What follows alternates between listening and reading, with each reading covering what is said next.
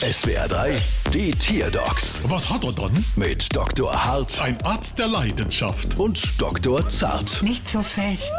So, was haben wir dann? Es ist ein Esel. Und was hat er dann? Er sammelt Bretter. Na und, ich sammle Fleischknepp. Da kann man nie genug davor haben.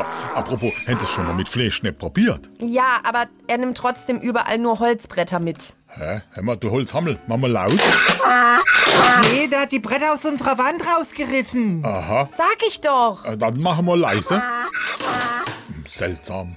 Wofür benutzt er die Bretter denn? Keine Ahnung, wir haben bei uns zu Hause so einen kleinen Bach und da legt er die Bretter immer daneben. Aber natürlich, er möchte eine Eselsbrücke bauen. Ah. Hier bei uns gibt's übrigens auch eine Eselsbrück.